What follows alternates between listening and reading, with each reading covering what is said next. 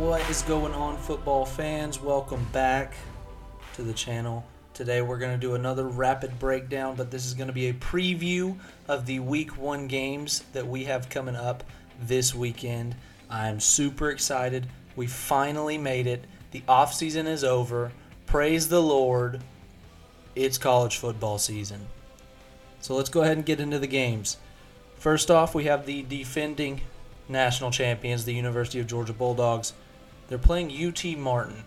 And I'm not watching this game because I'm a Georgia fan or because this is going to be competitive.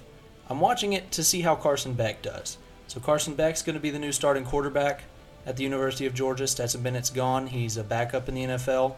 That's where he belongs, respectfully. I'm excited to see what Carson Beck can do. We've heard good rumblings throughout summer and fall camp. He stole the job pretty early, from what I understand. We also have a new play caller. Well, kind of a new play caller. He's been there for years, and he used to be the OC. It's Mike Bobo calling plays back at the University of Georgia. I think they're going to air the ball out this year. I really do. They have a beat up running back room. Branson Robinson is out for the season, I believe. Kendall Milton has been on and off injuries for four years now. So I'm very excited to see what this team does. I think it's going to be a different looking UGA offense. So that's what I'm looking for in that game. Next up, I'm going to be watching the Tennessee game. They're playing Virginia. It's number 12, Tennessee. Joe Milton is their quarterback. But going back to last year, just before their bowl game, everyone was under the impression that the top recruit, Nico Iamaleava, that's a good attempt.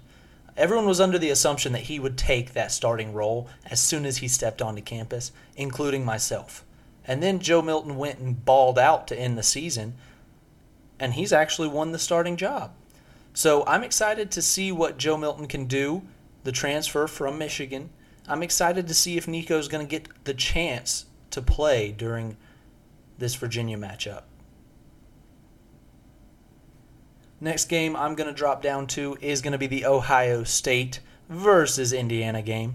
So Ohio State is rolling out Kyle McCord as their starter. Don't be surprised if A. Devin Brown subs in every now and then, or if they just let Kyle McCord play it out. The spread on this game's I think 20, 20 and a half, something like that. So I would not be surprised at all if Devin Brown gets significant playing time tomorrow. Next up, number 18 Oregon State versus San Jose State University. I'm very fascinated by this Oregon State team. This is a pretty good Pac-12 team. They they held their own last season. They got a big transfer quarterback, the Big Cinco, DJ o, DJ Uiagalelei. I'm excited to see how he fits into this offense. I think this offense suits him a lot better than what Clemson was trying to use him for. And I'm really excited to see this San Jose State team that just played USC last week. And if you remember, they went for over 400 yards on USC. So I'm fascinated to see how they hold up against this Oregon State defense and see if Oregon State can move the ball as successfully as USC did. I know no one is going to be able to do that this year.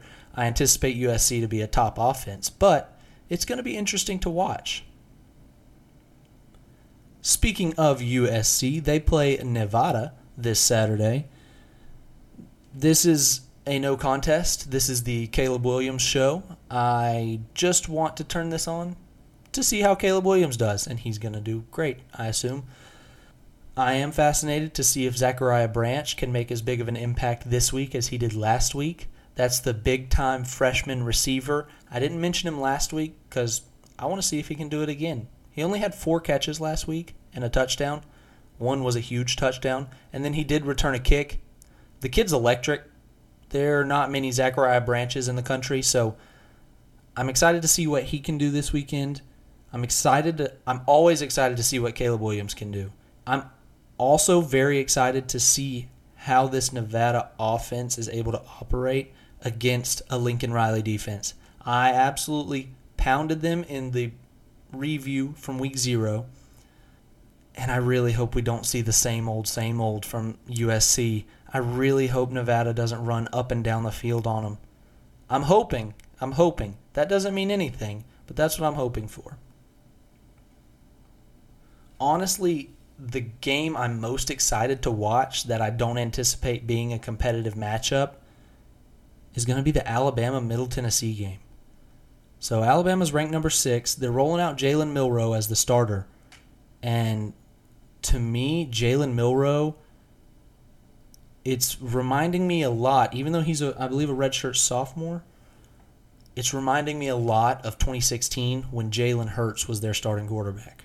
Now, he didn't start the season as the starting quarterback, but he took the job in week one and ran with it.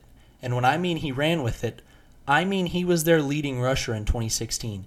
They ran the ball with Jalen Hurts more than they did Damien Harris, who is an NFL caliber running back. I think we could see a lot of similarities with this team as we did with that two, that 2016 team. They're big and they're physical up front. I'm a little worried to see how this Alabama team comes out because I don't think they'll look dominant out the gates, but I do think they could be dominant. I really do and it scares me a lot because Jalen Milroe has a rocket attached to his shoulder. He can throw the ball a mile and could also be their leading rusher this year. It's pretty frightening. A couple of quick games that I want to throw out a little uh, preview, maybe prediction on TCU and Colorado. Everyone's excited to see Colorado. Prime time, coach prime time and this completely redone Colorado team. And it's weird to me that we're talking about Colorado first. And they're playing a team that just played for a national championship. The storyline in this game is not, hey, TCU, they're coming off of a national championship appearance. Let's see what they can do. It's, let's see how Coach Primetime does at Colorado. That's a crazy coaching hire it's crazy the attention that he's been able to bring to this program. It's great for the program. I don't think they're going to have the monumental turnaround that everyone's expecting. It's hard to say because in this transfer portal era, he's brought in basically a new roster. I mean, unparalleled changes to a roster. We've never seen what he has done in just a few months as head coach. We haven't seen it before. So it's going to be interesting to watch for sure. I don't know how they're going to operate. I really don't. I promise you, I'm going to be watching this game. It's going to be fascinating because TCU has also utilized the transfer portal as well.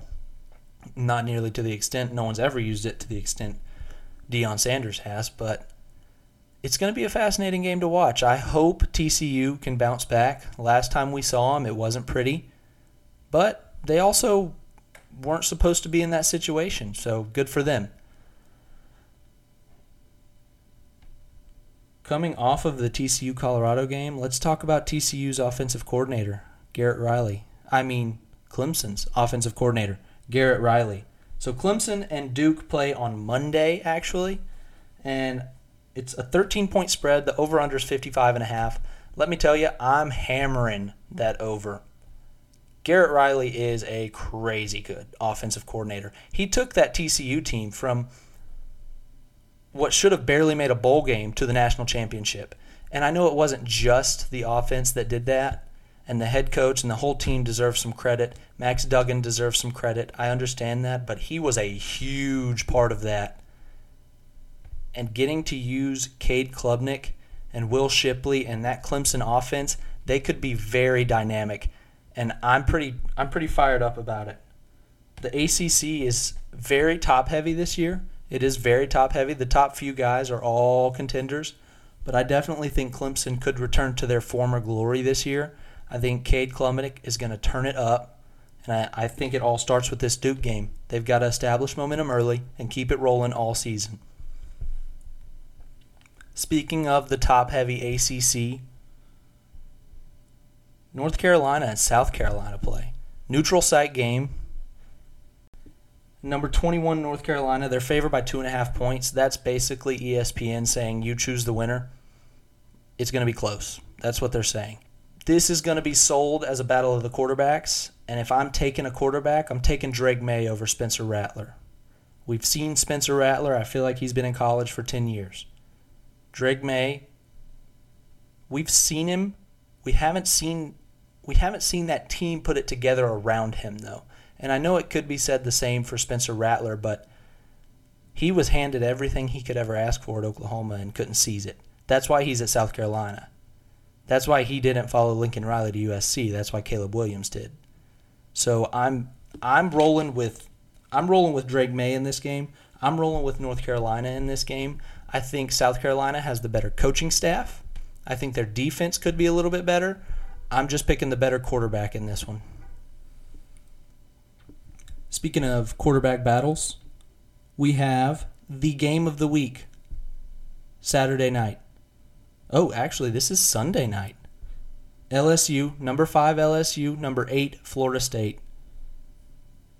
This is this one's going to be pitched as a quarterback battle again. I don't see it that way.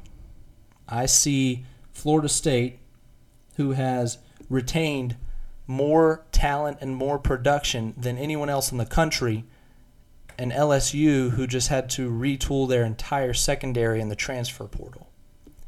Now, similar to what Primetime did out at Colorado, we haven't seen the transfer portal utilized to the extent that we have this season. So I don't know whether that secondary is going to come together or not. But just based off what I know from locker rooms and guys being together and gelling, learning a new system, I'm rolling with Florida State in this one. I think LSU is going to get off to a slow start.